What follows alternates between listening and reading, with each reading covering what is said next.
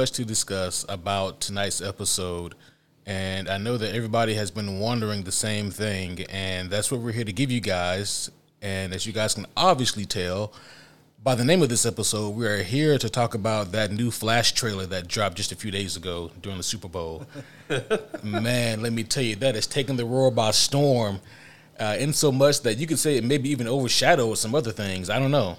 I, I think that's definitely possible. Uh, I I think it's safe to say like Marvel has like captured the like societal zeitgeist for like the last I don't know 10 since years? 2008, and uh, it's weird to see anything, especially like a kickoff of a whole phase, come in and just kind of like steal all the thunder from it Yeah, and the love.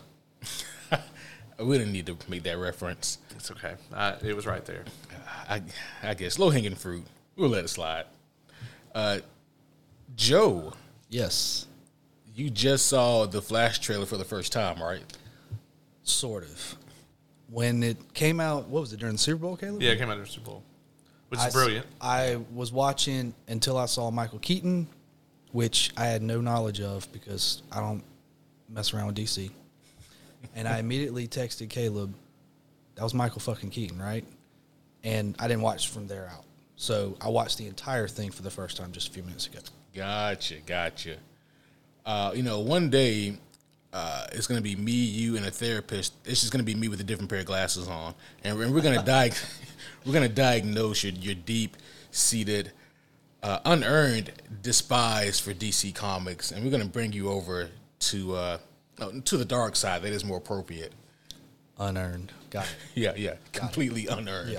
Yeah. So, what, what did you think of it, man? Uh, did that? I mean, it, so I mean, off mic, you said you know you want to see it. Is that purely from a Michael Keaton standpoint, or or are you very or like actually interested in the the plot? All you DC hoes have been talking about this all week, so I want to see what the hype was about. Okay, I, I mean, I mean, I like, I really like Flashpoint. As a matter of fact, I, I left here that day and went home and watched the animated, the Flashpoint Paradox. It's tremendous. Yeah. uh, I, I'm still calling it right now. Like uh, Michael Keaton is playing Thomas Wayne. He's not playing Bruce. There's no way. That's a very that's a very bold call, I'm, but I'm, you could be right. I'm like 90% he's playing Thomas Wayne. I am only about 30% on my Martha Wayne because I also predicted that when the hand comes up there and the green paint is on it, um, the the sleeve that's there is not similar to anything that Barry or anybody else is wearing. And I think that's Martha Wayne's hand. But it just seems odd to me that they would like it seems tough to try to squeeze in uh, Martha Wayne Joker into this movie. There's so much going on. if you think about it, um, at least in like the the five issue miniseries that is Flashpoint, she doesn't have a huge role. It's just like this huge thing that's dropped, and then brilliantly, like if you want to know more, check out like the side issues. Uh, and so, I mean, maybe it's something like that. Well, I mean, obviously, like the they don't have to give her like an arc. If like if uh, if everything goes like it's supposed to go, then like that universe gets created at the beginning of the movie and destroyed at the end. So like that they can just kind of leave it as a thread, I suppose. Yeah. So, guys, tell me the top three things in that trailer that's got you excited. Zod. Okay. number one This is Michael Shannon. I mean, I, I, you guys know I have no love for Man of Steel whatsoever, but the the the the bright and shining center of that film is Michael Shannon as Zod. I mean, he nailed it. So very excited to see him return. So, Zod is on the list for me. I mean, for me personally, Michael Keaton as Batman is is number one. I, I, you, you know, I'm going to say this, but this is not necessarily in the trailer. But I, I, the only thing I truly, truly want from this movie is the the, the end with the letter. Uh, are you familiar with with the Flashpoint? No. So, all right. So, um, spoilers for like a really old comic. Um, at the end, so it so in the in the Flashpoint comic, it's Thomas Wayne. Obviously, after he changes, Barry uh, messes up the timeline. So when he comes to, he doesn't have his powers. Um, he went back in time, saved his mom, so he never became the Flash. Uh, instead of being killed in the alleyway, uh, um Thomas and Martha Wayne live, and Bruce is the one that gets shot and dies. So his dad is like a ruthless Batman. Used to be a doctor, knows very easily like how to kill people and whatnot, and he uses guns and all this. Martha becomes the Joker, And Martha becomes the Joker. Um, Is I I hear Peter Parker, Ben Riley. That's what I hear going on here. So, kind of what happens here though is you see like uh, like Thomas Wayne ends up like helping the Flash fix everything, and and he ends up finding out like okay, well in my universe like Bruce is still alive, blah blah blah blah, and so he sends a letter back to Bruce, and at the end. Uh, after everything's resolved and everything, they're like in the Batcave, and the Flash hands him the letter, and like he takes the cowl off and like reads it, and you just in the animated movie you just kind of see like tears like hit the Yeah. the letter. It's a very like emotional. scene. Now it sounds like the Notebook. Yeah, something like that. but I think I think Flashpoint predates the book that that movie is based off of, even so. It's possible. I, I'm not familiar. I'm not intimately familiar with the Notebook, but I can tell you it is a uh, fantastic story. It is truly fantastic. it is a great story. Yeah. Is And- Flashpoint on the shelf here? It is. It's, it's actually a, a chunk Christ. boy. So I, I do have a uh, like the, just the six The Cliff issue. Notes version? Yes, I have the six issue miniseries in Listeners, trade I'm, I'm looking at like a four inch thick book here.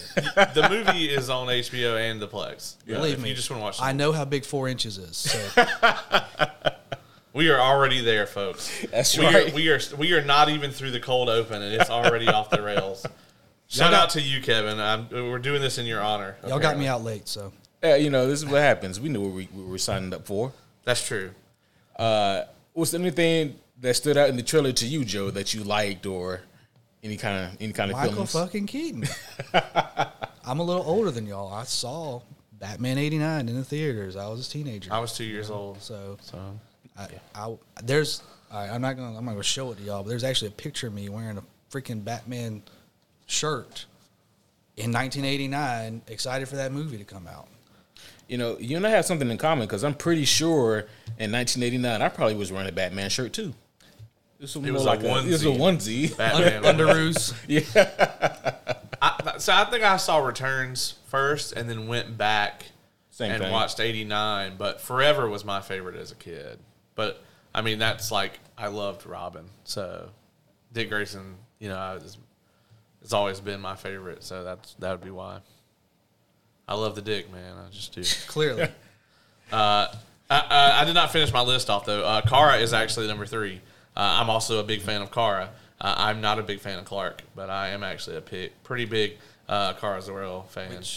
you sent out something on Facebook, or it was in one of our group chats about her costume, yes, and I saw that, and I thought y'all were like joking around. I was like, she wasn't in the trailer because I stopped watching after Michael Keaton. Oh, yeah. Actually, I, I didn't say this to you, but I think her costume is the best looking super Superman or Superwoman or Supergirl suit that we've gotten in any medium That's what live you, action. that's what you said in that mm. group chat. chat. I, I mean, I had to take a closer look, but it just looks like Clark's suit from Man of Steel to me.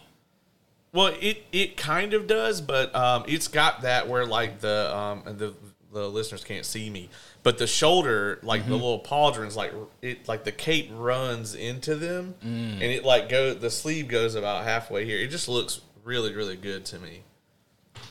Yeah. So, I don't know. Yeah, I mean, um, I thought it was really cool seeing her there too, and she looked badass in the trailer. And that actress is relatively unknown. Yes, they pulled a Marvel with this. Yeah, Sasha Calle. I- I'm not familiar with uh, anything else she's been in, but I mean, at least in the trailer, she looks looks solid. So I dig it.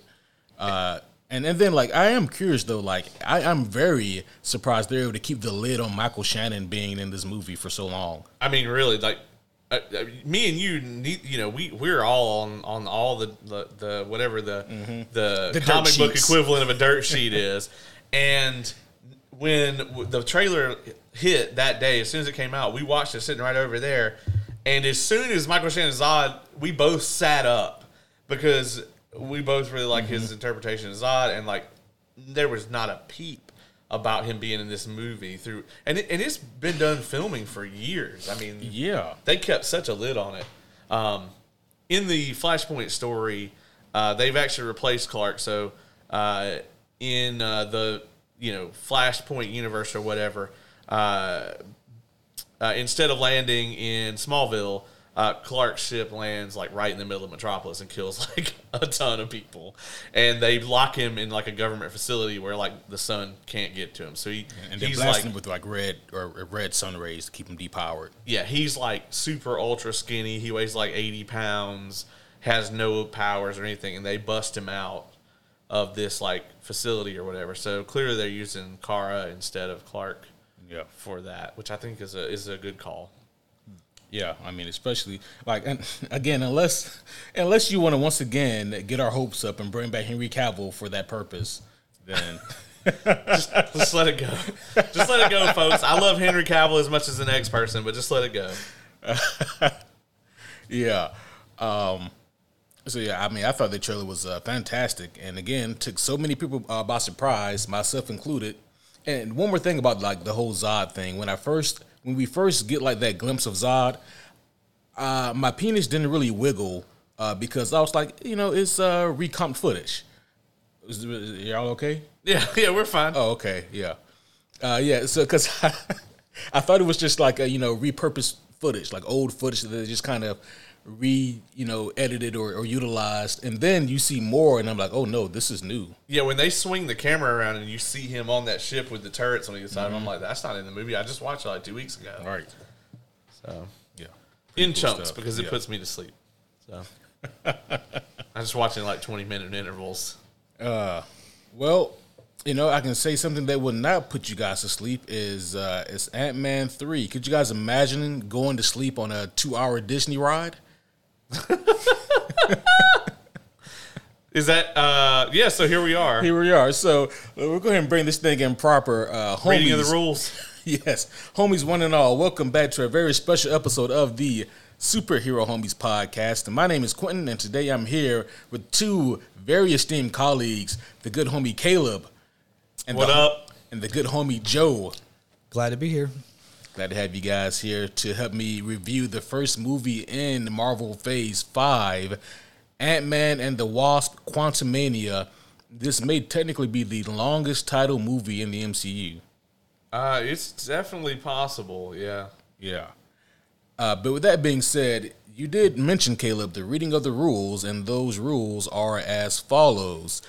The first portion of this review will be spoiler free. So if you have not seen Ant Man and the Wasp Quantumania, no worries. This first portion will be spoiler free, and we will give you guys details on what we liked and didn't like without actually spoiling any plot details for you.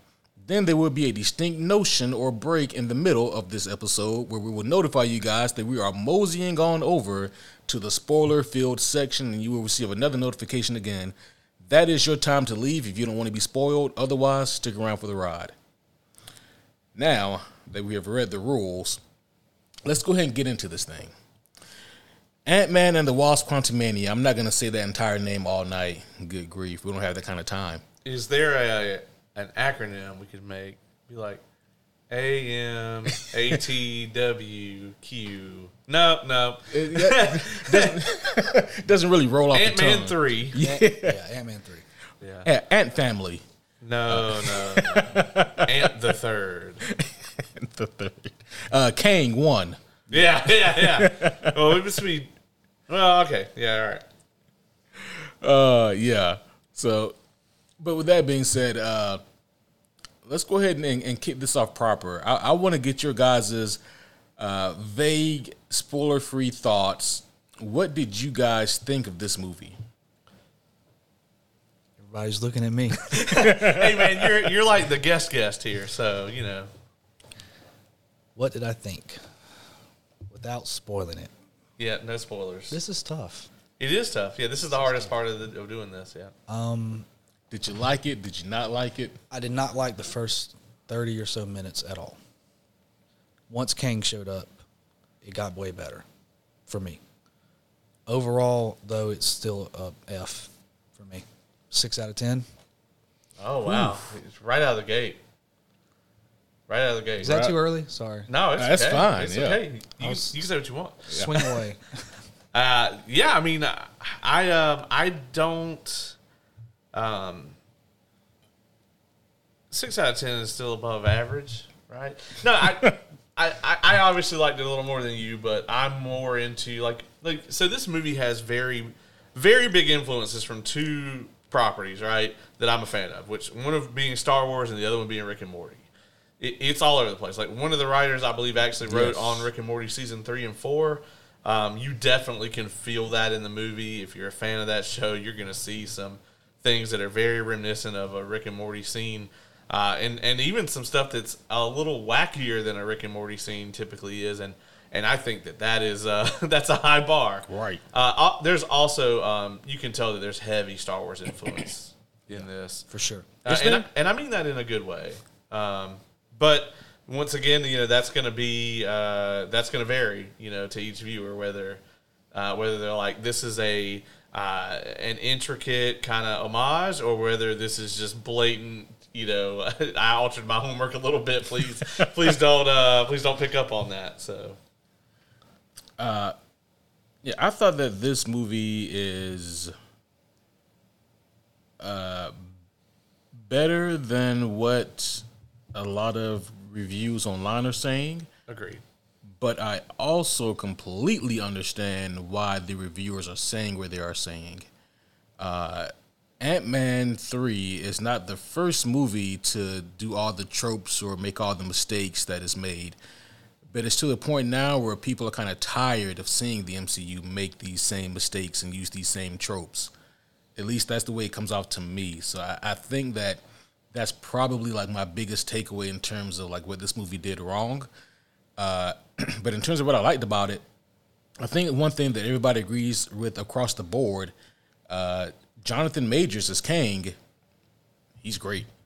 I mean, yeah, I, I actually, um, I loved Jonathan Majors. I mean, I loved him as uh, He Who Remains back in, in Loki, and, and he was fantastic here. Um, I gotta say too that, like, the first two acts I really enjoyed, uh, and like I, I felt like maybe they weren't gonna make a lot of those mistakes in the in especially in the first act. I felt like they were gonna maybe not go Marvel formula with this one.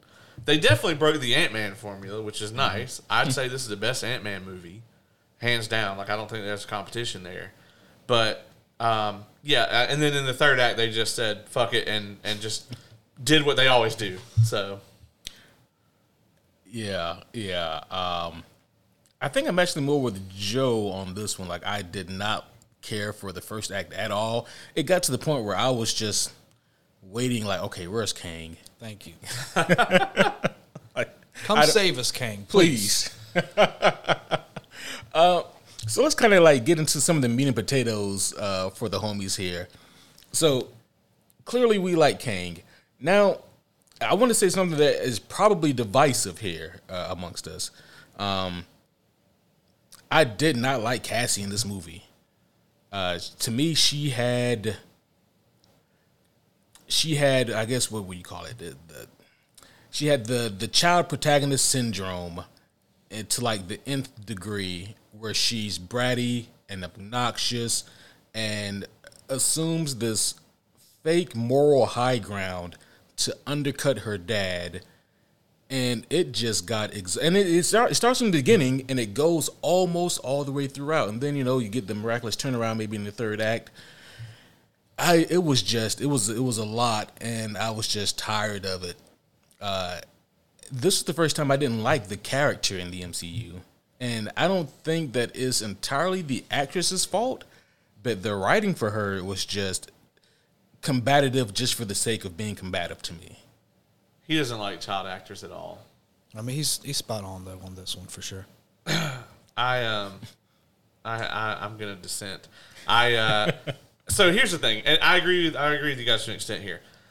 Early on, when she first kind of starts to introduce herself, I'm trying to dodge er- all, any spoilers here. Right.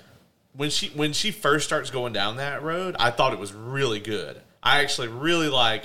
She has a speech early on in the movie with her father, and I I actually really loved it because yeah, she was spot on with what she was saying. But then like as the movie goes on, you can't like it's almost like she had this like uh she she was naive, right? Like to the point where it's just like blind optimism, and that doesn't work uh, because they they broke a, a a commandment that like they're expecting us to just forget everything that Cassie Lang has been through that we have watched her go through, and they even reference these some of these events in the movie, like mm-hmm. oh yeah, this happened and this happened. It's like yeah, so like what made you into this like blind kind of optimist that I mean so like I said early in the movie, I thought it was really well done, and then it just kind of gets laid on thick throughout the rest of the film. Like she doesn't have an arc. I feel like she's the same character at the end that she is in the beginning. Yeah. And I, I really thought that they were going to do a lot more with her throughout this movie. So I was a bit disappointed that what we got with her was just kind of this self contained arc that kind of sort of resolves itself but doesn't. Yeah. And it's almost like they listened to your review of Ant Man 2 because Hope got like natiried in this, and uh, she's only there to fire blasters at things and react. Yeah, that's that's very true. Well, I mean, you know, so so there's like uh oh, how many of them are are there? Uh, the five. Technically, you know, like we got like kind of our our, our leading our Ant Man family, as as I call it. Oh damn it! the Ant Fam, and uh, you know, with the Ant Fam, yeah, I, I would say that really only two of them have anything kind of to do, and that would be Scott and uh, to a much lesser degree, I think Cassie. You can you can Well- make an argument for for maybe Janet. Yeah, I was gonna say but- Janet had a pretty, I thought, a pretty strong role in this movie. Well, no, she she was there to not expose it. Yeah, well, that's true. I, I think once they, I think early in the movie, yeah, that was a little annoying. Mm-hmm. It's like you know we're in a situation where you probably should exposit, mm-hmm. and you're just holding on to stuff because the plot doesn't call for you to reveal it yet. There's never any time in these situations. You guys notice? Yeah, yeah, they're in a place where you literally have infinite time, and there's no time for me to briefly explain to you what's going on. But I am Right. going to in a minute. yeah, and you just wait. You just wait. Yeah. Yeah, everybody's everybody's just waiting for some information from her. Please. Yeah. She's been, I mean, coming back from the quantum realm. How long? They've been there long enough for everybody Right. to age up and whatever. And you know what? We need to sit down and have a little chat, Ant Fam. No, that never happened. Yeah, like like none of that. And you think like especially with like uh, all of the travels or adventures that various members of the Avengers get up to, you would want to be like, hey, so when it comes to this certain thing, you probably don't want to do this Forbidden because fruit. yeah. Forbidden fruit. Right. Right. Yeah. No. But she was like, nope, PTSD. I guess she's she's not going back. She ain't doing that.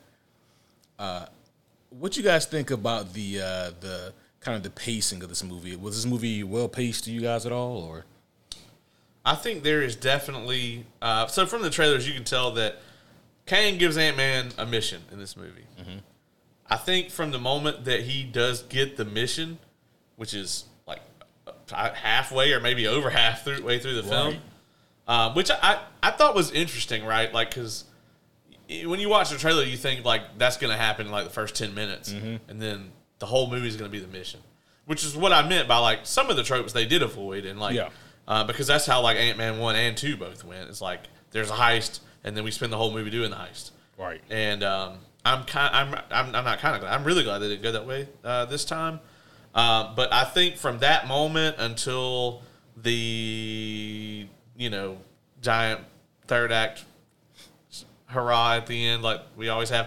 Uh, I think between there, it, it was it was poorly paced. But I think that the rest of it was I didn't mind. Yeah. Uh, what about you, Joe? Uh, let me think. I wasn't crazy about the first act. So, as far as the pacing, I wish that we could throw the whole first act out, honestly, or really minimize that thing. Mm. And then we could expand some other things or make things balance out a little towards the middle and end. But I yeah, it was all off to me. The movie has a crisp runtime for a, a modern Marvel film. Two hours five I'll, minutes. I'll give it that. Yeah, I looked at my watch and two hours right ahead. Not bad. Yeah, I'm not mad at that runtime. No.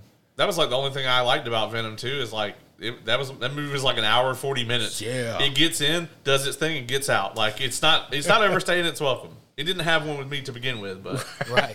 know, at least I wasn't there for three hours. Right. Yeah. Uh, oh, that. Yeah. That's yeah. Yeah. But I don't know. I guess for me, like the pacing, uh, it it it was noticeably. Again, I, I agree with you Joe on this one. It was noticeably uh, stressing me in like the first act of this. I'm like, can we please just get to something here? And you know, again, like without really spoiling anything, it was like between the time we get like you know to the to the quantum realm uh, of section of Disney World up until like the the big bad threat really starts to approach. It's like Star Wars. Like if, if you paint out the Ant Man characters and you just kind of see some of the interactions or, or workings of like these background characters, I'm like, this could be a Star Wars project. It's visual overload in the first act. See, I actually really enjoyed all of that, and maybe like I don't know, maybe maybe it's just like me liking those properties that I mentioned earlier that it was like heavily referencing. Uh, but yeah, I, I actually didn't mind that. I, I thought that some of those visuals were incredible, and, and my favorite shot of the whole movie is definitely in the third act, and it definitely involves Kang, and we'll talk about it in the spoiler section. But there's one shot in there that is like a, uh, I'm sure you probably saw it. It's like a Zack Snyder quality, like just incredible shot. Yeah, I think I know what you're talking about. Yeah. let's talk just a little bit here about the tone of this movie. We know that MCU they typically have been branded as having like a certain tone, quote unquote. Uh, but how'd you guys feel the tone played out in this movie? I did not hate it actually. Um, th- there were some jokes in there, of course, because it's a Marvel movie. Um, but the characters that are typically joking are already jokey characters. Like they're all, they are comic relief characters. Like Kang was not out here cracking jokes, which would have been unacceptable, right? But would have totally been some shit that they've done. uh, you know, and and honestly, um, you know, one of the things that that uh, you guys really harped on in your review of the second one, and and I also agree with is like there was a lot of um, you know Scott Lang just being completely inept in the second movie. We we get a little bit of that in this movie, but it is nowhere near the severity that it was in that movie. Yeah. And there are some really like sincere moments with him, and honestly, there's some really great acting moments with Paul Rudd as well. I mean, Paul Rudd has never been a bad leading man. That's never been the mm-hmm. criticism of the franchise. The criticism of the franchise has been that they are just depending on that to hold it up. Yeah. But I, like I said, I think this is the best Ant Man movie, so I, I, I didn't mind the tone. What about you, Joe? Too corny for me. Mm. Way too corny. And I realize Ant Man is one of the ones that they can insert that stuff into. He's always been the goofball of if, of all the Avengers. But yeah, we're talking about fucking Kang, man. Right. Yeah, and, and How, that how how are you gonna balance that? This level villain with cornball leading man, as you stated. That was always their. I mean, that was always the thing that I think everybody was worried about. It's like you're going to introduce him in Ant Man. Well, there's a way to handle that, and we'll talk about it in the spoiler section. Yeah. and, and it didn't happen. That's true. I may have may have uh, predicted it right here in this chair some time ago. yeah, we definitely got to get there. I Uh, can't say anymore because uh, the mouse will come after me. he will come after you relentlessly. Yeah. he will find you, and that's a very particular set of skills. Uh, I think for me, the tone. So here's the thing: like, out of all the issues I had with the first act, the tone actually really wasn't one of them because, I mean, listen, they didn't really take it seriously, and there was no reason for me to take it that serious either. Uh, but I do like the fact that Kang just undercuts all of the humorous bullshit. Like there are no jokes when he's on screen. Like he's not joking around, and he means what he says, and he does not like repeating himself. You get the feeling. Uh, but I think also with that, one of my favorite like tonal moments did come late in the third act. And um, there were some other things that happened around it that maybe I didn't like so much. But one of my favorite tonal tonal sh- uh, scenes does come from uh, the the third act of the movie. Uh, you guys know that I'm, I'm really big on like the, the personal moments. Yes. And, uh, and and we get a pretty cool one here. Uh, were there any anything about like the uh, the, the music or the scoring that uh, stood out to you guys? I can't really give the movie credit for this because I didn't realize it until the end credits. But when the end credits were going up, I was like, man, I really like the main theme here. But I didn't pick up on it all during the movie, so I don't know if it gets credit for that or not. But you know, we've talked about this a little bit. It's like when it's a really good score, like you don't necessarily need to be able to pick it out. You know that you don't absolutely have to be like, oh man, that's a great track because. I mean, obviously, i- i- if you're engrossed in what you're seeing, then the music is just there to reinforce that. So, um, I I, ne- I didn't come across anything that I didn't like as far as the music. Yeah, that was a feeling I got too. Like nothing stood out as super memorable, so it, it obviously blended well. But yeah, I, I was sitting here kind of on the way here, like, what am I going to say about the music? Yeah, Yeah. I can't. Nothing stands out to me really. So Yeah, I, I'm kind of in the same boat as you two. I, I think maybe with like one small difference. It's like for me, good music in a movie is like the bar is like uh, you know like uh, you look at like the Dark Knight trilogy. You know, like Hans Zimmer, like anything with him, and it's like it's probably gonna be a banger, and, and like you you- you're gonna notice it, but it's gonna also enhance your experience. And uh, I think that like most good scores, yeah, they they blend in, and you really don't tend to notice anything uh, weird about it. Uh, I'll say this: I love Danny Elfman, and glad he wasn't on this movie. Uh, that would have been a uh, a- a weird treat, I think. Uh, he would have definitely had some uh, some some fun moments with this movie. that's true. Yeah, yeah, They almost could have had John Williams do it yeah. at this point. Yeah, yeah, agreed. Uh, let's talk a little bit here about the action. This is a superhero movie. Uh, how, what you guys think about the action here? I actually thought that this movie did a good job of not devolving into just mindless mush action. Uh, even in the third act, which I did think was overblown, um, there were some parts where that happens.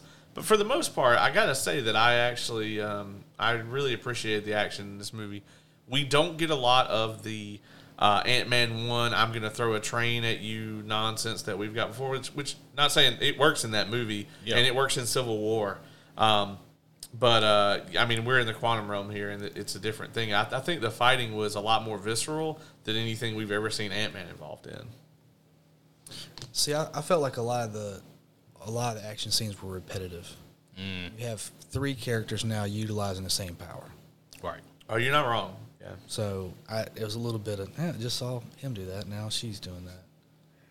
Yeah, we, and that that is true. We do get that, and um, there's also like a lot of fighting in the background going on in certain scenes as well, and uh, I don't know, like it it almost it's almost to the point now where like seeing. In this case, a literally faceless army of minions fighting against the resistance. I'm just kind of over it. Right. it's like a chase scene. Yeah, it's You'd like be a okay chase- if you didn't see one ever again. And we we may or may not have got one of those in this movie as well. Yeah. yeah, there's there's um there's just too many times where like a a, a character finds like a random gun or blaster or whatever and they suddenly are able to kill everyone else in the room with it. Oh yeah. or or, That happens way too much in, in all modern cinema. or you know going back to like uh, the chase scene, like how do these control works? And then 30 seconds later, they're dipping and diving, and you know. I mean, he is a genius. He just downloaded the app. That's Oh okay, Yeah. there we go. Yeah, Yeah, it's like a Neo Matrix thing. Like they just you just gotta download the schematics for that particular vehicle and then you're good. Yeah, All I'm saying is that like if we're being chased by like you know an, a group of mercenaries, and we get into a helicopter, and y'all say "Q, fire up the helicopter," we might not make it. We're not But going we anywhere. might. but we might. Get get the app out. You'll be fine. Hold them off, guys. I'm downloading the PDF right now. oh, okay.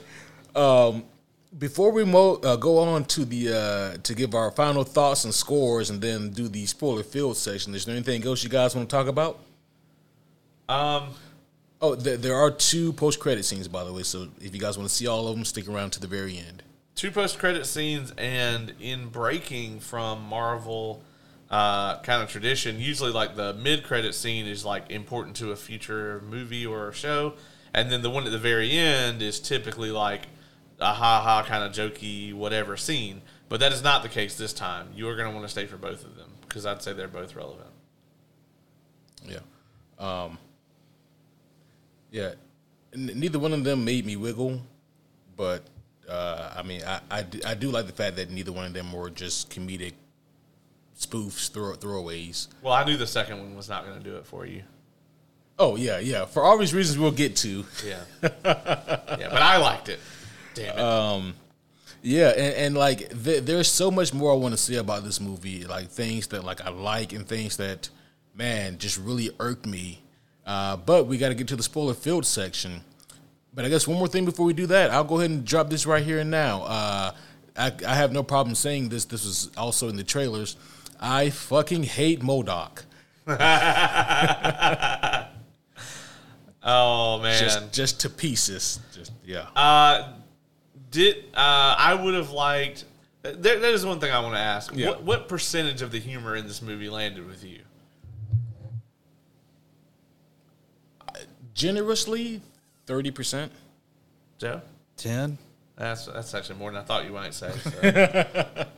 yeah, I mean, I I'm probably around 40 Like I, I was I was I was laughing at some of it, and, and even some of the MODOK stuff. I thought not all though. I, it was it was definitely uh, it, it's really funny. Uh, so. Uh, we were talking about like uh, early early in the movie. Joe actually leans over and is like, "This is some Phantom Menace bullshit." And I said, "Well, there's nobody in this movie that's as annoying as Jar Jar yet." and then when MODOK shows up, I was like, "There's your Jar Jar." that happened. I, I was gonna bring that up if you didn't. so. But I, I did not hate hundred percent of the MODOK stuff. Some of the MODOK stuff uh, was was was good, and then some of it was like I could. You take fifty percent of the MODOK out, and I and I'd be like, yeah, MODOK was dope. But no, that it, it way overstayed uh, his welcome. Yes. Yeah, yeah. Uh, oh, I guess one more thing, really quick, and then we'll do our scores and, and move on here. And that is, uh, what you guys think of the visuals? I thought the like compared to like the visual effects we've been getting in Phase 4 fucking solid.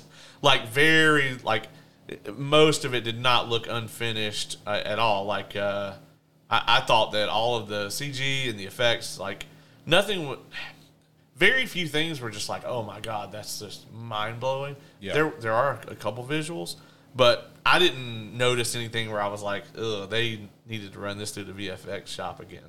Like Except we, for like we have MODOK. doing. Yeah. No, I think they intentionally made him look like that. Well, it's not the design that I have a problem with. It's okay. So MODOK, he doesn't even look like he belongs. He he. It looks like they just stretched the, stretched Corey Stoll's face and superimposed it on like this CG square. And, and like it doesn't even look it. It looks like something a thirteen year old could do. He looks like a Snapchat filter. Yes, he really Re- re- does. Guys, remember like the old Quiznos commercials with like the rat? That's kind of what MODOK looks like. I, I do think it's intentional though. Just to make it cornier. Yeah, yeah. I think I think it's mm. very intentional. Like It, it could be. they they know it looks like that. Yeah. Joe, what do you think about the visuals? I agree with Caleb. I mean, everything, everything looked pretty pretty good if you're into that sort of thing. You know, like mm-hmm. the first thirty minutes again. I mean, it was like a Skittles bag exploded on the screen. So, I'm not into that sort of thing. But yeah, the, it, nothing looked like unfinished, like Caleb said. Yeah, I uh I'm in the same boat. I think that I would have like I didn't I didn't mind the visuals actually. I was just very happy that I couldn't point out obvious green screens, you know, uh, Right. like I could in some some previous Marvel products.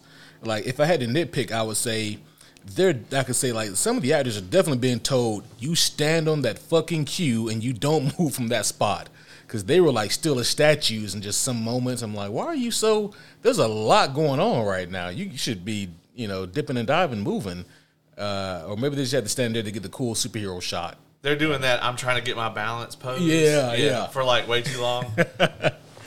Uh, Give me something between living person and cyberpunk NPC. Right. cyberpunk NPC. Uh, but I think I would I would have appreciated the visuals in this movie more if if less superhero movies leaned on them so much.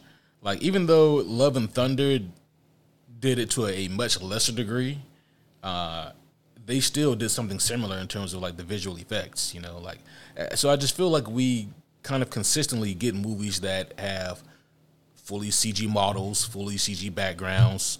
Uh, and, you know, and it's just I don't know if we got less of it when we did get it, and when it's done well, it mean more for me.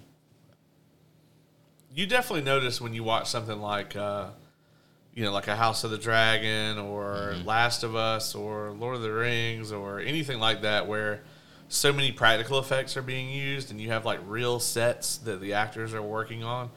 Those stand out now so much because we get so much of this where it's like you can tell they're just in a volume or Right. or whatever. And I, I don't know if they used a volume for this movie, but I would imagine so. It seems like it would have made it a lot easier. Yeah, and, and also again, like when whenever they do typically tend to use that, at least like with like the Mandalorian, it doesn't look like it's a, a CG, you know, green screen. I mean, because technically it's not. Right. But it, it looks like nah, Pedro Pascal's with that green puppet on a desert. Yeah. Well, well, that puppet is real, so it's a real puppet. it's like a five million dollar puppet. Yeah, Yeah. Uh, It doesn't use the force, but it's there. Other than that, it, it might. I don't know. yeah, well, that's true. I've never held it. I don't want to pick that thing up. That shit's above my price range. Right. Well, with that being said, just let's give our score and then talk about some spoilers. This man dropped his sorry. at the onset. Oh Uh, no, that that is fine. You got it off your chest, and I, I, I yeah, I appreciate that. Has it changed between now? I, and yeah, I might drop this. I don't know. I say you can change it. This, this is where you gotta, you gotta lock it in now, though. It's you know you can't change it after right now. Final answer, huh? Yeah, Okay. yeah, yeah. We have to send it into the mouse. There we go. Yeah. So you sticking with the six? It might be a five. Oh. All right, and uh, bullet point me what what you like and didn't like. Oh, we getting into spoilers now? Uh, no, no, not yet, no, not yet. yeah, yeah. Okay, Soon, soon. gotcha, gotcha. Soon, soon. Um, I am gonna give it a seven. Um, I think it is better than most of Phase Four, and when I say most of, I'm taking. Uh, let's see. Uh, I'd say Hawkeye, uh, Spider Man, obviously, Doctor Strange, and What If are all superior to this. Everything else in Phase Four, maybe Miss Marvel, uh, uh, is above it, but everything else in Phase Four, I would say, is below this. Um, and that just, but that's not like a high bar. You know what I mean? Uh, yeah, I'm gonna give this a seven. Some of it landed, some of it didn't. Um, great villain. Mm, not a, a million percent on how he was handled, but we'll get to that in just a bit. Um, yeah, that's where I'm. That's where I'm sticking. Uh, uh, right around a seven. I, I enjoyed the film overall. Yeah, uh, I'm gonna give this a, a six five.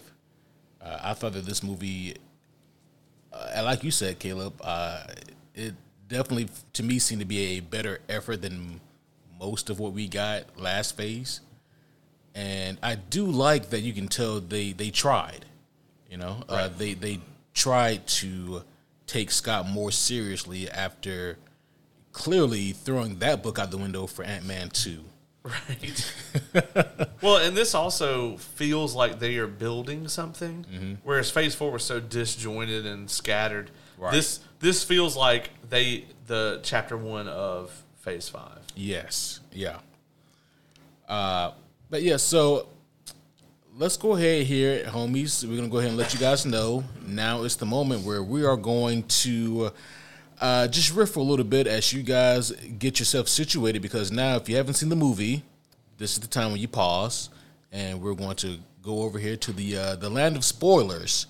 Uh, whereas most of this movie felt like a, a Disneyland ride, we are going to spoiler land, and that's where this podcast would feel like a giant spoiler because that's what it is. Yeah, if you haven't seen the movie yet, you can pop over to Entertainment Involved and listen to uh, all of our Last of Us coverage. Yes. Uh, you know, and that'll just make time fly by until you actually can get to the theater to see this movie. So, I mean, yeah, especially if you guys are gonna wait for you know the rest of the episodes. Yeah. that's true. Joe, have you seen any of The Last of Us yet? I watched the first one. What'd you think? I'll get around to watching the second one. Is that a positive? Like, I, I don't know. I'm not in love with it. okay. Okay, all right. I, it's interesting enough for me to watch the second episode. That's Gotcha. about it right so far. Um, I remember I have no connection with Yeah. the game, so yeah, I, I cannot wait. Uh, you got to get caught up before the end of the season, though, so I can get you on to talk about one. But yeah, uh, uh, so far, like everybody I've had on has been like a huge mega fan of the games.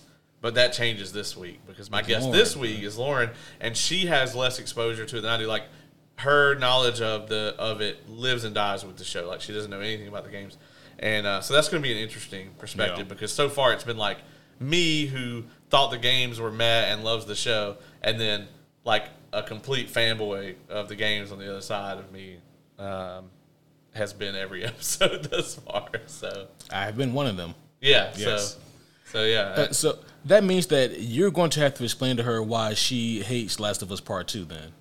Uh, I think we're probably just not going to do that. I'm not gonna. I'm not gonna spoil my guest on what happened. Right. I'm just gonna hope she hasn't been turning it off when we when we say turn the Right. episode off every week. I'm just gonna send her some clip notes. Here's what you say when you, when he asked about Last of Us Part Two. I will tell you if if you if you get really get into the show, um, unless they severely depart from the games, like you're gonna watch maybe one episode of season two and you're gonna be like bloop and turn it right off. really. It's real bad. Yeah, the second game is Last Jedi level terrible. Yeah, it's yeah, not Yeah. good. Joe, I, every time I think I got a, a good read on you, I realize that I don't. So like, what are like? You don't have to like put them in any kind of order, but what are like three of your top favorite TV shows? All time. Yeah, the Shield. Number one, Oh, yeah. That- that's- easy That's the greatest show to Really? ever be on TV. of all time. Yeah. And then I can name several things on Netflix like Stranger Things. Um, that's see, I would never peg you as being like a big fan of Stranger Things. I love Stranger Things. Yeah, it's tremendous. Cobra Kai is one of my favorites. I wouldn't have pegged you as being a Cobra Kai fan. He's the person who got me into Cobra Kai. I absolutely, I will, I will watch and rewatch that. No joke. Wow. Every season. Every season. Every season. Okay. So uh, not this weekend, like not not like tomorrow, but the following weekend is Atlanta Comic Con. All four of the Hobbits are going to be there, and I would have gone, but like a photo with them is like three hundred and fifty dollars. Oh, But all the Cobra Kai stars are going to be like all the main people. I saw be William Zabka on there. there. all, all of them Yeah. like uh, are going to be there. So Yeah, that's. I mean, that's something we should have done. I know. when we went to Dragon Con a few years ago. And hung Yeah. out with Jake the Snake that day instead of because they were right next to him. Remember, yeah, the, the booth was right next to. Them. I just I, I'm glad we went to the Jake the Snake. That was that's no, no, no. I, I, I'm. We're good with that, but we should have done more. Yeah, maybe they'll come back this year. Maybe. well, yeah, you've missed like the past two, three Dragon Cons, Joe. No, come on now. I mean, yeah. Two maybe. Well, okay, so they they didn't have it one year, so I, I'll give you I give you a pass for that one. 2020 they didn't have. Yeah. So 2021 was like half a Dragon Con because that was like the pandemic con and it was not great for anyone. Uh, and then 22 was this most recent yeah. one and it was it was kind of the bomb.com, not gonna lie. Yeah. Not none of that .net or .org shit. Um, so yeah, You but told me year, that I was a little shocked. this year though, man, we're one. walking distance from the from the festivities. So, um, you know, And I'll tell y'all, and you may not know this, Q, but my son's been playing football. I'm I'm coaching, and it Right. just happens to be around the same time. Yeah. But we'll see. just pack up the whole football team. That's right. I ain't And that'll doing, be- I ain't doing that. Bring them all down. Put him in the there. parade. I'm not. I'm not doing that. But I'll if I if I come maybe maybe I can pull a Thursday Friday type deal like I've done in the past mm. too. Yeah. At least Way get cool. something in. Yeah, we'll, we'll definitely be covering Dragon Con when that comes out. Because, well, like from a comic book perspective, these last two years, I mean, we've They've been we've- great. It's been the jackpot. That Spider Man panel that had Yes. like every Oh. everybody that's not Stan Lee that's ever worked on Spider Man Right. was on that panel. That's worth the You- damn. You would have loved that. They had like uh, Mark Bagley was there. Uh, uh, he really likes Chick Fil A, by the way. there is a story behind that. Apparently, Uh, Gerry Conway uh, was there. Uh, you know, he guy who qu- uh, killed uh, Gwen Stacy, um, and also uh, oddly enough created uh, Jason Todd. Um, and then uh, A little, little, well, uh, little known guy, Brian Michael Bendis. yeah, I was about to say there. Bendis was there. Yeah, and he uh, told us Peter Parker is Jewish. When that's canon. right, he did say that. did he really? yeah. He said, "No, oh, Peter's Jewish." Yeah. Like, oh shit. I mean, Bendis said it, so Yeah, it's canon now. yeah, yeah. I don't know about that. Bendis didn't start this. That's true. That's That- true. Yeah, I guess out of everyone there, in terms of like seniority, it'd be it had to be Gerry Conway who has like the most say in terms of that. Yeah. You know, um, I wonder how he feels also because it's like man, he killed Gwen Stacy and man, she stayed dead for a long time, and then you know now she's kind of sort of back multiverse shit. So I don't know. I I wonder about stuff like that. But it, it was a really interesting like discussion they had, and they they disagreed on some stuff, like about the number of Spider people, and uh, you know uh, the uh, like should Spider Man uh, be young forever or do we let him grow up? Right, Like there were like a lot of really interesting uh, debates. Yeah. And then the year before that, like we went upstairs and Chris Claremont's just chilling, and like Yeah. this man had near infinite time with with Claremont. Yeah, I know Q pop for that. Yeah, it was it was wild. Man. That was fantastic. Yeah. It was great. Just sitting there waiting on you. He was just Yeah, yeah, He was yeah. And you know, um, you think I'd have better practice at this, but like it happened when I met Chris Claremont, and then last year when I met Jim Starlin, I didn't know what to ask. really. yeah, choked twice. Yeah, Starlin was cool though, man. yeah. Oh yeah, he was way he was way cool. yeah. I'll get him next time. Yeah. Well, I think that's been time enough, folks. So we're gonna go ahead and talk about some spoilers. So if you're still here, then we just assume that you guys want to be spoiled. You bunch of brats. Right. Yeah. So let's go ahead and get into this. And he does mean that sexually. All right, so let's talk about Kang the Conqueror, uh, why he was cool and where they fucked up. Uh, why he was cool because Jonathan Majors, uh, and because he was menacing and terrifying. When he wasn't cool was when uh, all the Ant Man people have plot armor suits, and then they fucking killed him like a two bit villain. Uh, man, I, I cannot tell you how excited I was when Ant Man didn't go through the portal. And I'm like, please, please let the last shot of this movie be Cassie Lang staring through that portal, and fucking Kang just tosses the uh, the broken Ant Man helmet through, Oh, like, or or like glimpses through there and like sees him like kill her dad, but Absolutely. rather than take a risk and do anything that I asked them to do, they fucked it up. this movie would be like an 8.5 for me if he had killed Scott Lang there at the end. Yeah. if they had stuck that landing, if they had got that ending down, Right. this could have been something that felt heavy. They know they didn't do shit because they literally ended the movie with the same montage that they started it Right. with. Which tells me that you know that not fucking anything happened. Yeah, yeah. I mean, and, and that's like the truth of the matter because it's like if you're like I don't know Scott Lang's neighbor. And you, and you just talk to him, hey man, how's it going? He could tell you the same shit he always tells you. Like nothing's really changed. Yeah. Yeah, I really enjoyed Jonathan Majors again. Like he undercut the, uh, you know, the the humor. There was none of that, and again, it was so serious. Um, just like you, Caleb. Like it was so obvious when like he comes out and he's disintegrating these no name poor rebels. Uh, but as soon as like the the Ant Fam steps up, oh man, like they they've got protection, uh, which is never explained or talked about. I I didn't even like how he got trampled and overran by fucking ants. Yeah, can, he's got future tech, but can we get him a can of Raid? Like, what in the hell? I was livid in that scene, man. Yeah, I about walled out. Like the moment when um when Scott picks him up and slams him into the building, though, I actually really like that, Mm-hmm. and I was like, what if Kang just fucking kills him right here? Like he he does gets a good little fight in and gets killed. I also.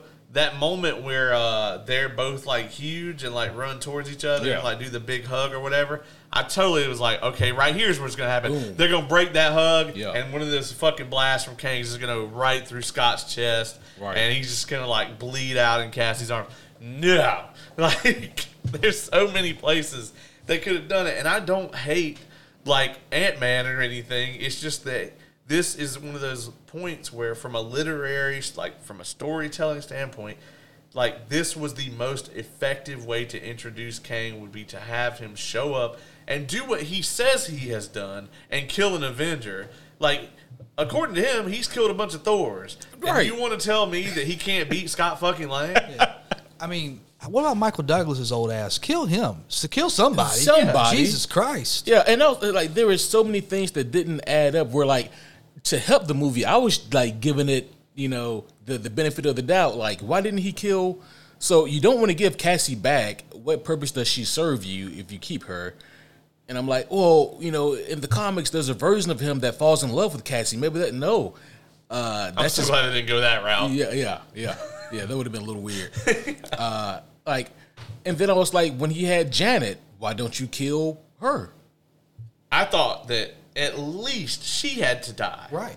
Because like from a character standpoint, like this is her mess. Mm-hmm. Like it would have it would have been full circle for her to actually die here because she is actually the one who unleashed this Kang on the quantum realm technically.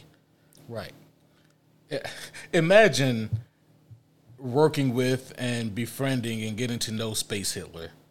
Right? Because that's kind of what he comes off as. the way that shit was going at first, I was like, "Oh, this is really good." Mm-hmm. And like the whole like as soon as like the ship like came on and everything, I was like, "Okay, like this is really cool." But then like there's just no fucking stakes, man. Like we're right back into that. It's not as bad as it was in Phase Four, but I mean we we are in a an area where there's just no stakes. Right. And on top of that, like I feel like somehow not only are there no stakes, but it feels even worse than that because we're in the midst of this multiversal saga where even if someone does die, even if Ant Man did die here, they probably would just brought him brought him back for Kang Dynasty. Right. Uh, so I don't know, like what what is death? Speaking of which, killing Kang was a huge mistake. I, I know that there's so many other Kang, Kangs. We saw Rama Tut, we saw Immortus in like the post credit scenes. Okay, that's fine and dandy, but now we all know that he can be killed. Right. You know? Like like Ivan Drago didn't bleed when he fought Apollo Creed. He he bled well into the fight with Rocky. That's when you know that he's beatable. Like you you don't I don't know, man. It, that that just didn't sit right with me. If Ant Man can one v one kill one of you, Mm-hmm. then you're not that menacing. I don't care how many of you there are. You're your own minion, and that's just not imposing. Yeah, they're gonna really have to do something because like it, it feels like they've ruined him already to an Yes. extent. Yes.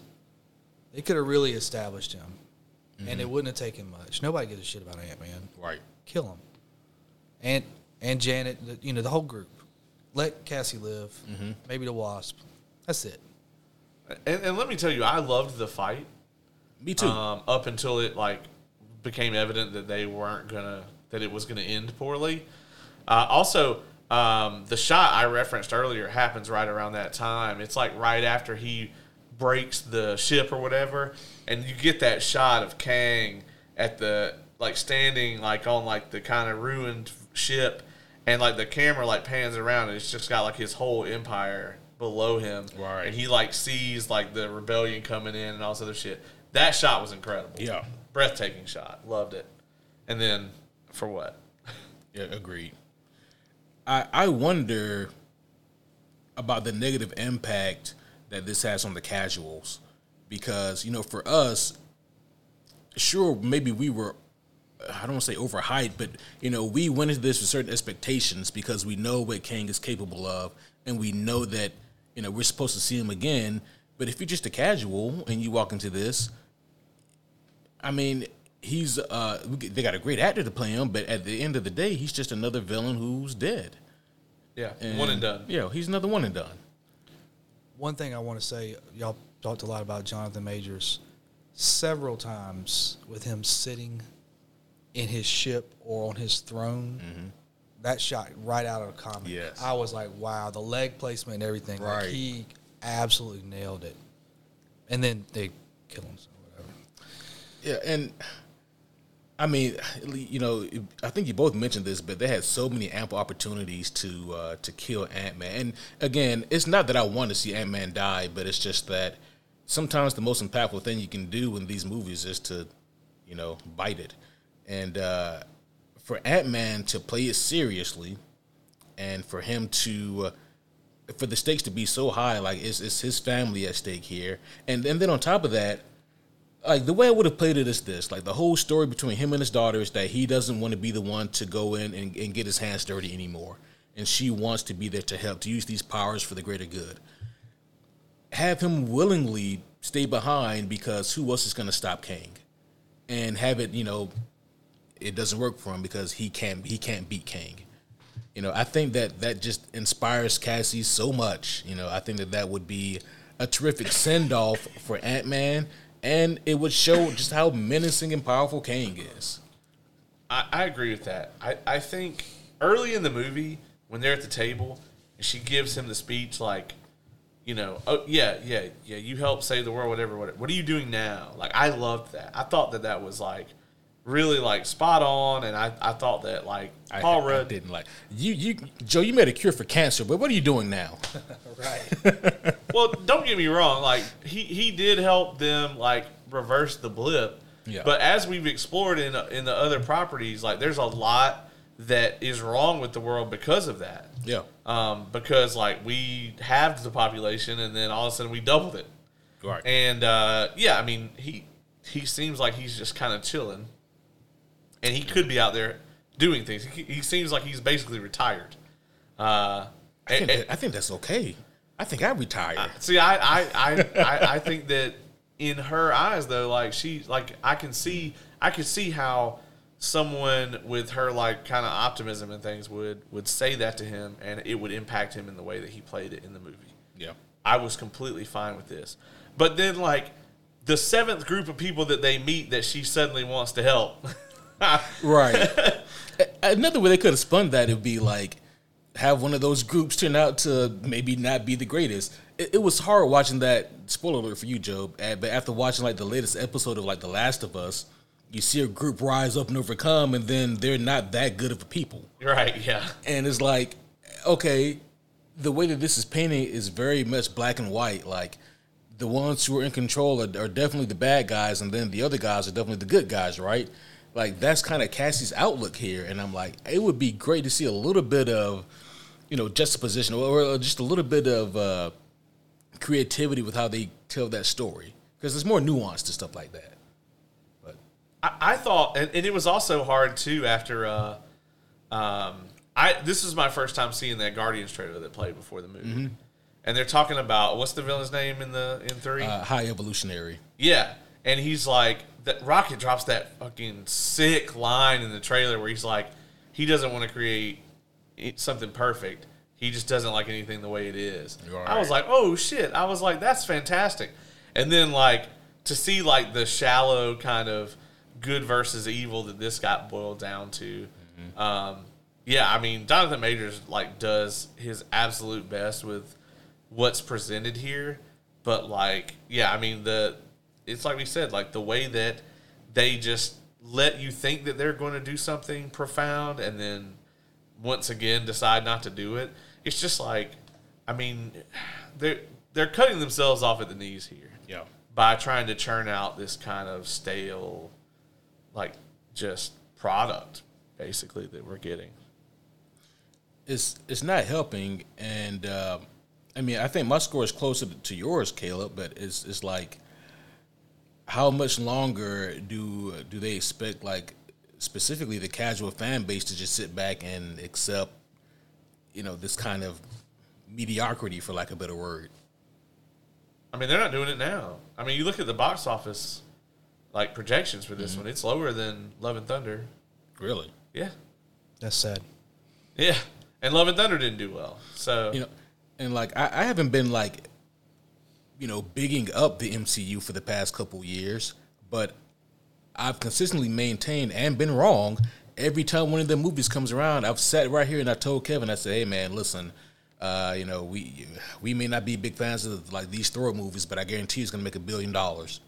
No, i was like man kevin mark my word this doctor strange movie is to make a billion dollars it came close. it, it yeah it came It tried real It- hard. it, tried real hard But I would have been, I would have put money on it like a year ago. oh yeah uh, that it was gonna. But I mean, they had everything going for them. They named it Doctor Strange Mom, and it came out on Mother's Day. Like, come on, you know? oh it really was a year ago now huh Yep. Yeah. But uh yeah, uh, I guess just going back to like that last fight scene, I, I really love like when things broke down. It was just like Nathaniel Richards. That they never named him in the movie, did they? No, That was I want that had to have been done intentionally. he was just the exile. yeah, just the exile. What what did he tell Janet? I wonder. His name was. What's your name? I'm just. I'm the exile. Call me Mister X. Or did he? Did he just say Kang? Well, No, 'cause 'cause she told- goes, "Who said- is Kang?" Who is Kang? Yeah.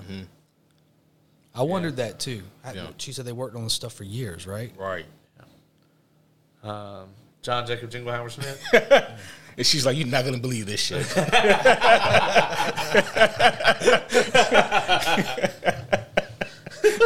they just call me Janet, but, but his name is my name too. Uh, Oh, shit. and whenever they went out, oh my! All right, we're done with this. We're done. I'm cutting this shit off right here. Oh my god! it is too late, folks. It is. It is way too late. That popped me way harder than it should have. Yeah, I think so. yeah. I, since Kevin's not here, go to bed. Oh shit. Yeah, go to bed. Okay. Um. Uh, did you guys? Uh, what did you guys take away from the uh, post credit scenes here? Hmm. What you think, Joe? There's a lot of Kangs. That was a lot of A lot fucking. of Kangs hanging out. And more so for the, the final credit scene with Loki. What whatever year they were in. I was probably more interested in that one than I was in the than the like the mid credit scene. Than the gang of Kings. Yeah, the Kang Gang. Um, That's got to be the Council of Kangs, right? uh, is is that anything like the Council of Ricks? I mean, so I, I, t- I, said, I told this to Kevin on the podcast, but uh, when I told him about like the Council of Kangs, he was like, "Did Rick and Morty get that from Marvel?" I was like, "They had to have." Do they have a citadel? It looks like a city. Well, It actually looks more like a coliseum, like yeah, an it arena. does. Yeah, yeah. I, I thought we for a minute there when I saw them all appearing, I was like, "Is this like some pre-Secret War shit? Like, Well, because the way are they they, gonna fight? You know, it kind of looked like." And I was like, "Oh, okay." Like, like I, I could see like some crazy Kang shit where it's like they they're gonna like all fight for like who's the like Mm. the Kangiest Kang or whatever. Are you're not entertained? yeah, but that's also kind of fucked, right? Because the way that I'm, I'm assuming that was Rama-Tut and Immortus talking there at the end, it, they made it look like the Kangiest Kang is the one that died. yeah, Right? Yeah.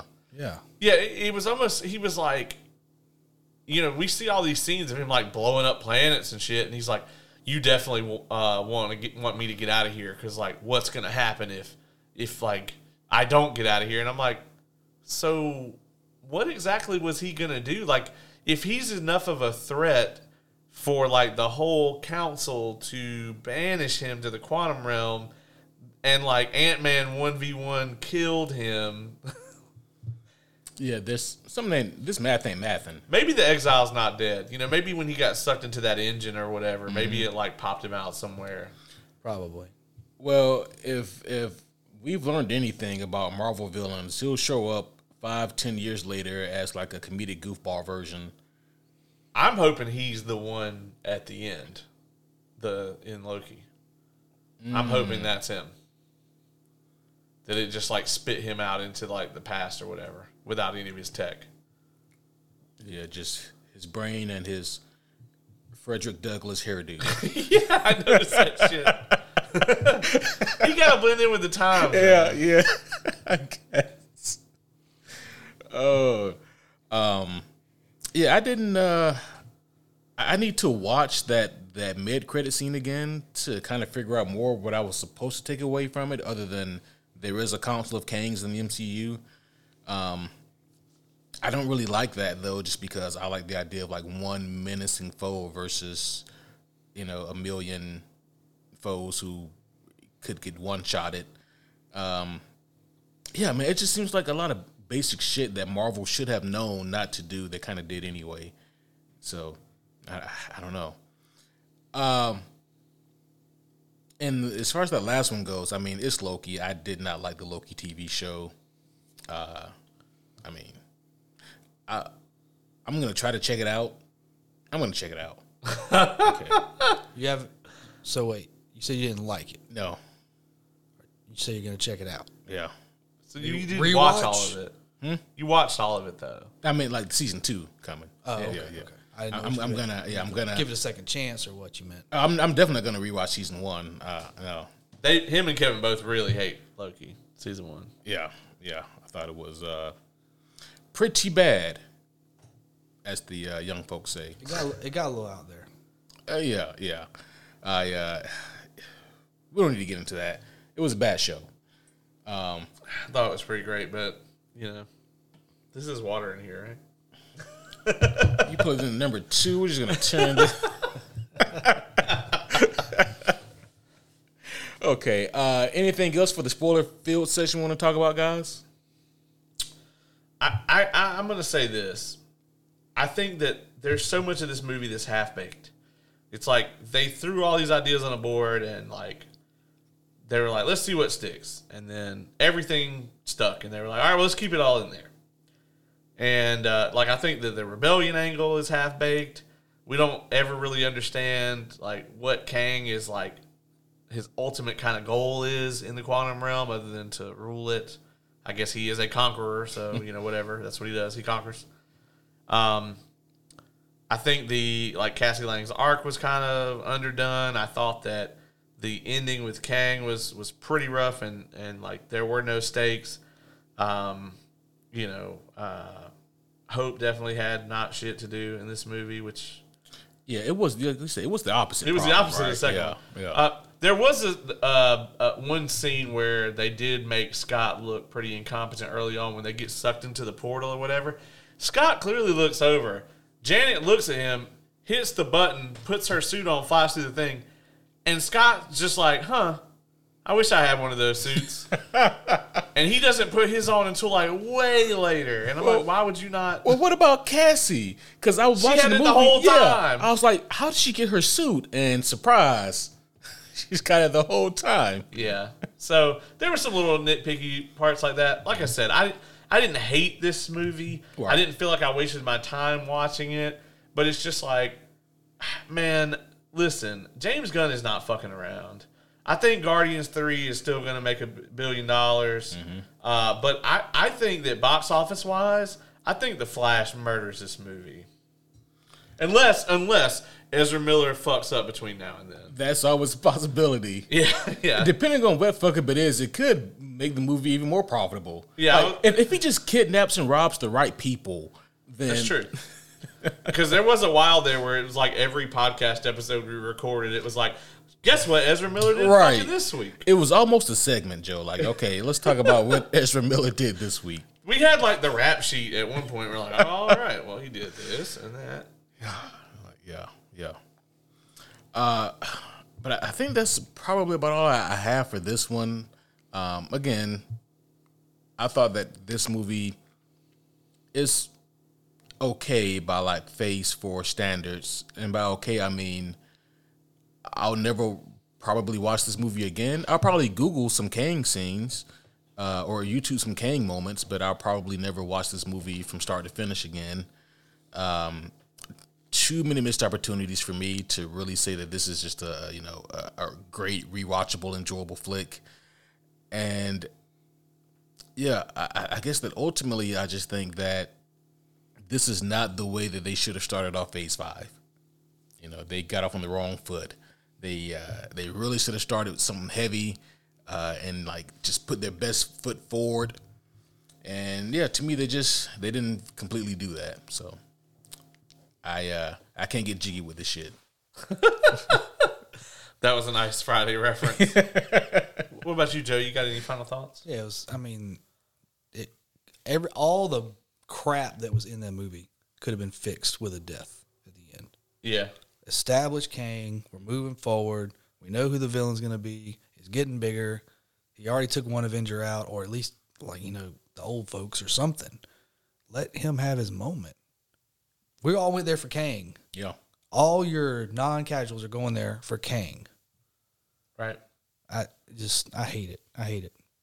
Yeah. It's I not agree. hard. You, you gave three great ways for Ant Man to die. Off the top of your head, what's going on, Marvel? They should just hire me. I mean, I'm down. yeah. Yeah. I mean, Do I need to send a petition in, or yeah. I mean, uh, I, I'll jump on board. I'm a writer. Yeah, I would also like to point out that one of the executive producers was Victoria Alonso, and I've been saying for the longest time that woman is the devil. Keep her away from these Marvel movies. She is the Kathleen Kennedy. Did you notice when the credits rolled? Like, she keeps her name keeps moving up in the mm-hmm. credits. Like she was right after Feige this time. yeah, yeah. yeah. In in the big Feige letters. right. Yeah. Not not like Kevin Feige and then like sixteen print. Yeah, and by the no. way, Victoria Alonso was on the set. No, she got like the Feige letters. Right, right. No, fuck that. I- Listen, this is not the time to fuck around or experiment, Feige. You gotta, you gotta get all hands on deck, and by all hands, I mean your two hands, and Yeah. fix this shit. Yeah, because because James Gunn is coming, bro. Yeah. Like, I, I swear, man, if I'm sitting here next year talking about how All Star Superman was way fucking better than Born Again, I I'm I'm gonna throw this mug through that wall. it's not gonna happen. You say that, man. It's not gonna happen. You say that. I hope not. It shouldn't happen. Not unless we're in the darkest timeline. So, so let me ask you this, Joe, and then we, I promise you we'll get out of here. Do you think that Daredevil Born Again will be better than Daredevil season three on Netflix? Ooh. Hmm. I don't know. Yeah, That's tough, bro. Yeah, yeah. Seeing is believing. We'll see. that, I It They better, gotta show It better me. come strong. Yeah, they got to show me something. I mean, the story's there. Oh yeah, Just don't screw it up. I, I just don't know if they can do a better job with it than you know what Netflix already did. Right. That's gonna be tough. they should have got Steven DeKnight back Oh yeah, because he has nothing but bangers. right. um, everything he's involved in. So I, I don't know, but I am glad he's making more Spartacus. But I would have liked for him to do Born Again and then, Right, yeah, you had the last decade to make more Spartacus. Right. Could have did that whenever. Yeah. I, so I'm happy. I'm, I'm, I'm not, you know, I'm not ungrateful. It's just a little break. Yeah, just pop in and film for 18 months on Born Again because it's like it's like one month per episode, and then you know, fuck off and do whatever you want to do after that.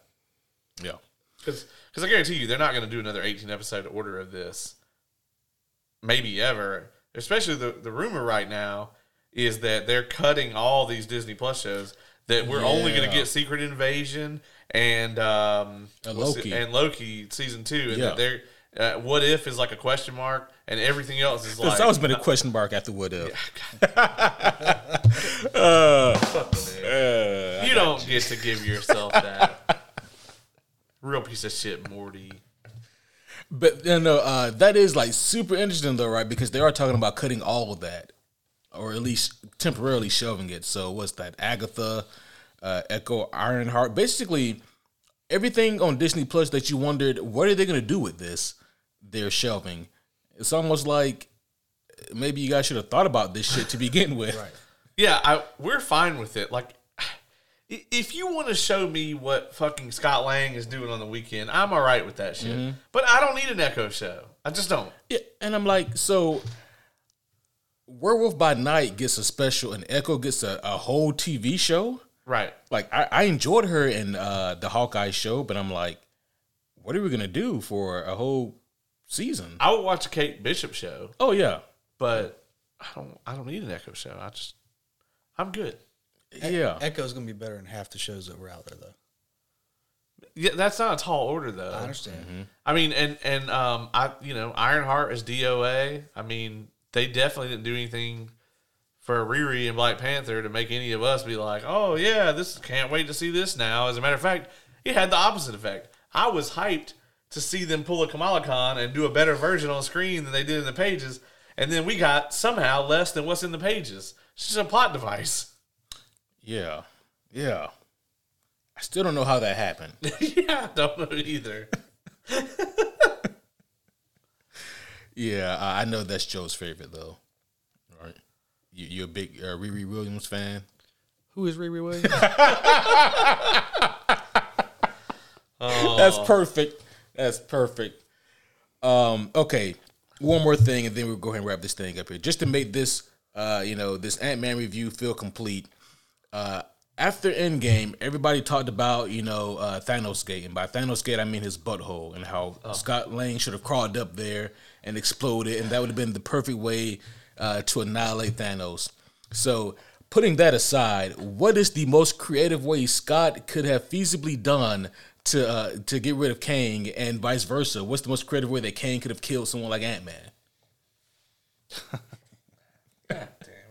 And I remember, Kang probably also has seven holes in his body as well. So we assume. we assume. that. There, that is one thing that this movie will do is it will get everyone in the theater to count how many holes they have. That's a fact. yes, I, I think we all did it. Every single person. Yeah. You could have heard a pin drop for the next Right. two minutes in that movie. Everyone's like, okay, yep, yep, yep, okay. And about right. that time, Scott Lang goes, "Oh yeah, that's right." Yeah, yeah, yeah. It's like someone timed like the average length Uh-huh. it takes to think about it. Yeah, Yeah, Some of this humor in this movie really does land, and Mm-hmm. that is one of the the ones that does. So it's not all bad gags. Like there are some some winners in there.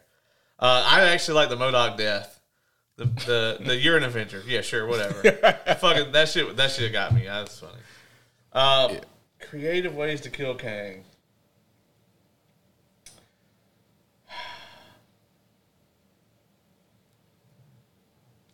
I mean, he could have uh, attached one of those when they, when they had the big fucking force fields and shit up. Mm-hmm. He could have attached one of the discs that like makes him huge or whatever to him, and just had the force field just like shred him. You know, Slice him up. that would have been amazing. yeah. Like he's just on the throne, all of a sudden he's just enormous, and like the shield just like melts. him. That would have been cool. That would have been cool. Yeah, something like that. And then uh, the opposite way, like I, I really would have liked to see like uh, maybe uh, he grabs like Scott, and Scott tries to do the thing where he gets enormous, and Kang just like grabs him and like pushes against the Pym particles, and just Yeah. like fucking crushes him. That would have been oh. incredible. Oh, well, that would have been cool. I would have loved to have seen Yeah. something like that. Because after that, everyone would have been walking out of there like, oh, we should not fuck with Kang. Right. Right. Now it's just like, I mean, he's he's basically fucking what's his name from the Dark World? yeah, uh, Malekith. Yeah, Malekith. I can never think of his name. it's almost like he didn't have a lot to do with it. I'm not answering how Kang should get killed because he shouldn't have been killed. So let's just cut that off right there. All right, fuck your theories. And as far as a way for Kang to kill Ant Man, it don't matter. It just should have been brutal. Mm-hmm. Just should have been, you know, shocking all. I like the one where he's hugging Cassie. Yeah. And it just, you know, something goes through his head, Yeah. And Kang's just standing there like, "I told you, mm-hmm. I told you," because he's throughout. You have to admit, even in battle, he was- Kang was pretty calm Oh yeah. because he was he knew he was in control. I've done this before, you know, like putting Tom Brady on football field. Right. He he's done this before. He's not going to get worked up or nothing. But yeah, no, it just it was terrible. This is terrible. Yeah, I I agree. Like even at the end, like when it's just the two of them, when it comes down to just that fight, and Kang's like, "I want you to remember, you could have gone back. Like you could have seen your daughter." That would have been just the perfect time. Even if it's just a visceral, like he just beats Oh, him yeah. to death. Yeah. No tech, Right. Just one v one. I'm gonna enjoy this the way Thanos like. I'm gonna enjoy this. Take Yeah. your gloves off here. Yeah, like at this point, it's just like I'm a man of my word. I said I was gonna do this. Mm-hmm. You fucked up, Ant Man. Like Yeah. you're done. You done fucked up, AA Ron. and um, that it would have been great. I mean, even they could have even done like a first person thing, like fucking like Kratos, like uh, Oh, God of War yeah, three. yeah. They obviously couldn't have done that much blood. Right. That would have been too visceral. yeah, but just like something where he just annihilates him or whatever, uh, and uh, maybe he tosses the body through the port. I don't know, but it, you know, it, anything that would have just left a, a lasting impact and made it feel like this movie had some emotional stakes. I can see why the critics are giving it, uh, you know, some some bad scores. I don't think it. It's definitely not. You know, Rotten Tomatoes. It's like only Eternals is worse than this. It, it there's there's worse movies in the Yeah. MCU than this Yeah. one. There's just a whole lot of better movies in the MCU than this one. So. Correct.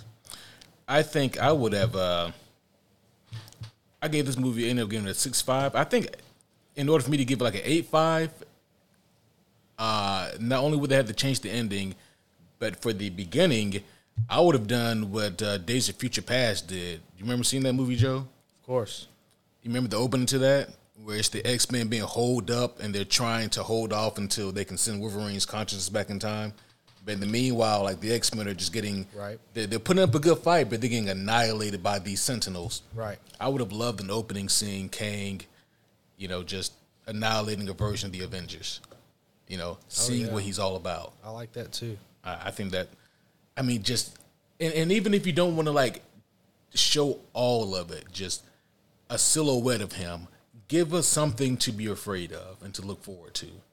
Uh, I think that also would have been extremely well, and it would have backed up his words because as of now, I don't believe him when he says that he killed Thor. You know, He's Booster Gold now.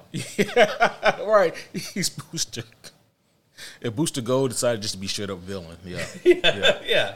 Yeah, he's just, oh, well, I went into the future and got a bunch of future tech. right. Or he's actually from the future, right? Originally. Yeah. Yes. It's like, yeah, I just went back in time where I seem like a supervillain. Because, you know, I have this technology that just everyone has now. That's what it comes off as in this movie. It does. Do better, Kevin Feige. Yeah. Uh, but I think that's going to be all for this one. Caleb, Joe, thank you too so very much for joining me for this review. The first in phase five. Woof. You know, we, We're in for another ride here. we, I mean, well, hey, listen, guys, we can all, the three of us, come back here and do it in March for Shazam, Fury of the Gods, Joe's other favorite movie. I'm out. The- see, the way my March is shaping out, the way I got it set up. Damn it, man. I, yeah, I probably will be here for that. that movie's gonna suck terribly. Like, like oh. all my hype for DC that I have right now is gonna be sucked out by that movie that just looks. I mean, it just it just looks like if it came out in like 2001, mm-hmm. that it might have been okay. Yeah. You know, it, it's gonna be the Morbius of DC. Or It- worse.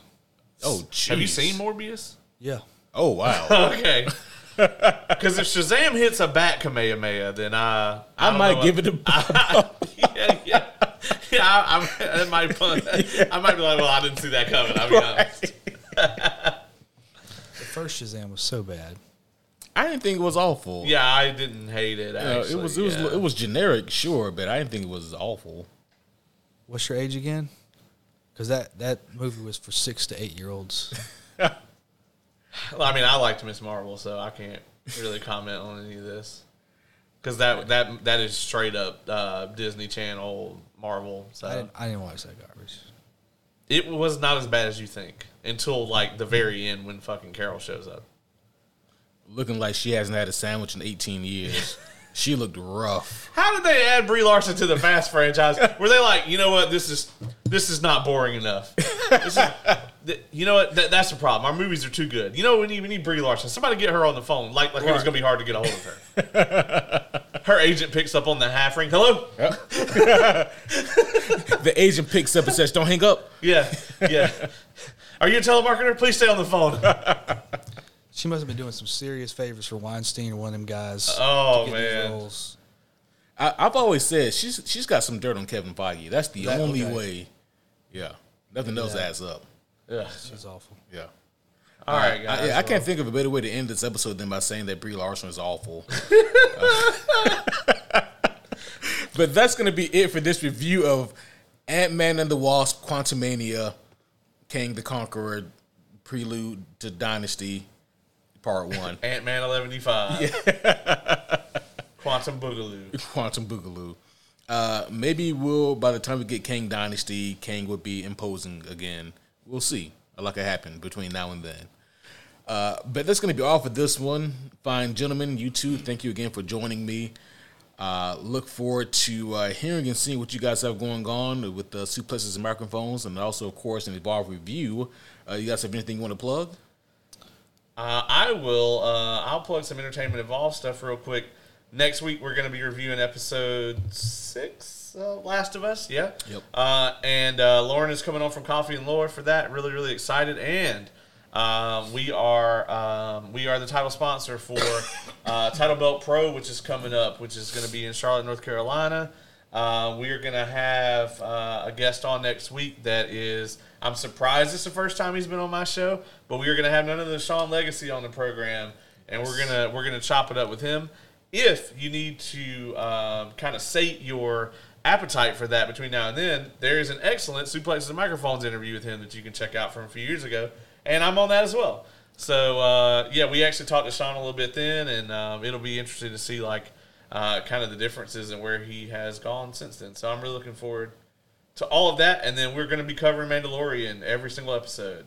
That's coming. March. That's uh, starting on March 1st. So I'm going to be very, very busy. yeah. yes, yes, you will. I don't have anything with suplex microphones going on right now, so y'all be sure to check out Entertainment Evolved. I will. We're going to be putting out the Oh, yeah. content. Oh yes, they got the meats. Is that taken? Yeah. I think that is taken. We'll reuse it the way Marvel just reuses everything, like we were talking about. Oh, yeah, we're just going to change it till we got the eats.